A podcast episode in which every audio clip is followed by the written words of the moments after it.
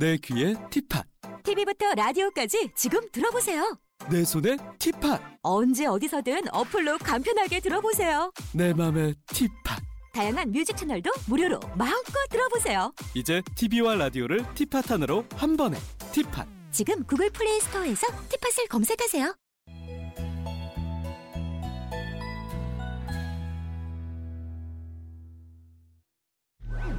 혈액순환에 도움되는 특급 비법이 있다? 혈액순환에 가장 효과적인 방법이 뭔지 검증하는 미션을 진행해 보도록 하겠습니다. 혈액순환에 도움되는 방법 1위는요? 그리고 험한 바위산을 거뜬히 오르는 관절 건강 달인이 있다? 양육술 시즌계는 89대지. 허리도 아프고 무릎도 아프고 한데 지금 아픈 상태는 하나도 없어요. 이렇게 되면 이제 우리 병원은 문을 닫아야 됩니다. 지금 시작합니다. 안녕하세요. 오늘도 엄지의 제왕 활기차게 문을 열어보겠습니다. 혹시 유진 씨 자다가 그 쥐가 나가지고 잠이 깬 적 있으세요 혹시? 있죠. 왜요? 있으면 안 되는 건가요? 무뚝뚝해 처음부터. 아니 저도 그래가지고. 아 네. 어제 전에 혼났어요. 자주 그래요 사실. 아 그러시구나. 네. 아, 나만 그런 게 아니구나. 아니 근데 네. 그러면 정말 너무 당황스럽잖아요. 네. 막 자다가 이러고 너무 아프고 이런 경험 다들 있으시죠? 많습니다. 그렇구나. 나만 그런 게 아니야. 아니 저는 임신했을 때 특히 많이 그랬고 맞아. 그리고 요즘에도 갑자기 밤에 자다가 이럴 때가 있거든요. 이게 쥐가 나면 너무 아프기도 하고 당황스럽더라고요. 근데 저는 선생님들이 여기 많이 계시니까 선생님 진짜로 밤에 이렇게 쥐가 나면 도대체 어떻게 해야 되나요? 고양이를 풀어요. 쥐가 나는 게 이제 국소적인 근육 경련이거든요. 근데 사실은 그러니까 혈액순환이 원활하지 않아서 생기는 증상 중에 하나예요. 그래서 일단은 혈액순환이 잘 되게 하려면 마사지부터 해주고 제일 빠른 거는 발가락을 몸쪽으로 당기고 몸은 발가락 쪽으로 숙여서 스트레칭을 해주면 빠르게 완화가 될 수 있습니다. 그리고 이제 쥐가 나는 것은 뭐 칼륨이나 칼슘, 마그네슘 같은 이 미네랄이 부족해도 쥐가 날 수 있거든요. 그래서 이런 영양 성분이 부족하지 않은지 체크해 보시는 것도 좋은 방법입니다. 근데 진짜 이게 밤에 잘 적에 저는 그렇게 쥐가 잘 안 나거든요. 안 나는데 한 번씩 자다가 집 사람이 소리를 질러 그랬죠. 왜 아파요? 아 그러니까 꽉 하면서 사람을 갖다 이렇게 막 손이 펴면 어떡하냐. 아니 이렇게 막 때려 이렇게. 그럼 내가 쥐가 놀라가지고 깜짝 놀래고 왜 갑자기 뭐 과연 쥐가 나서 그랬어요. 저도 그 생각을 해. 쥐가 난 건지 화가 난 건지. 아니 핑계를 해서 그런 걸 때린다고? 아니 어쨌든 선생님들은 묻고 싶은 게. 좀 혈액순환이 좀 잘 될 수 있는 방법을 좀 가르쳐주면 제가 좀 이야기를 해가지고 반드시 실천을 좀 시킬게요. 네. 족삼리를 좀 해주시는 거 좋을 것 같아요. 족삼리도 좋죠. 예, 보통 이렇게 발바닥까지 손이 안 가면 본인 정강이 외축편에 있는 게 이제 족삼리라고 하는 혈자리가 있거든요. 족삼리 부위가 어디예요? 어디예요? 이야기를 해줘야지 뭐. 아... 족삼 그룹 알아요? 네. 어딘데요? 어디입니까? 어디로 올릴 수가 없어.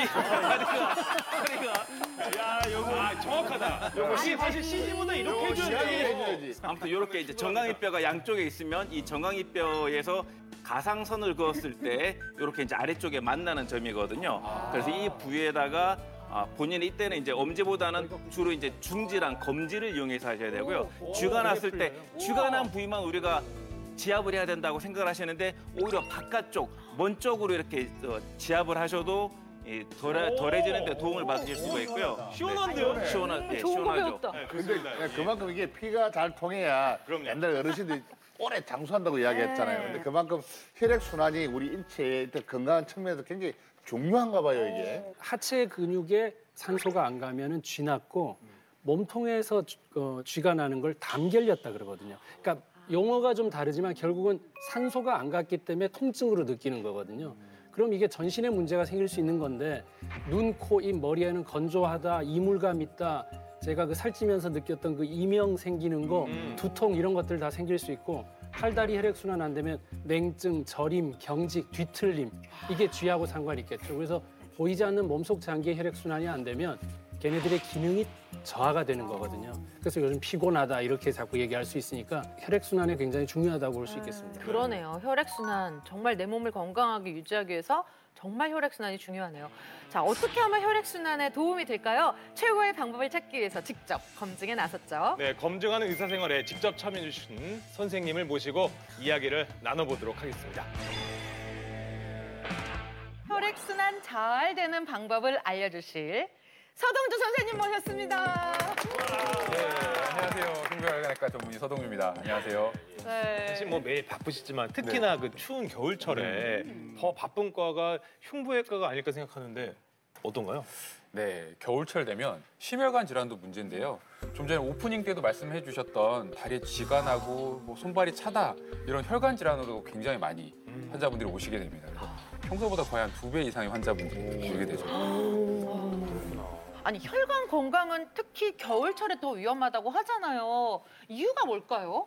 실제로 오늘도 저희 병원에 응급 뇌졸중 환자가 5명이나 오셨습니다. 아침부터 지금까지요.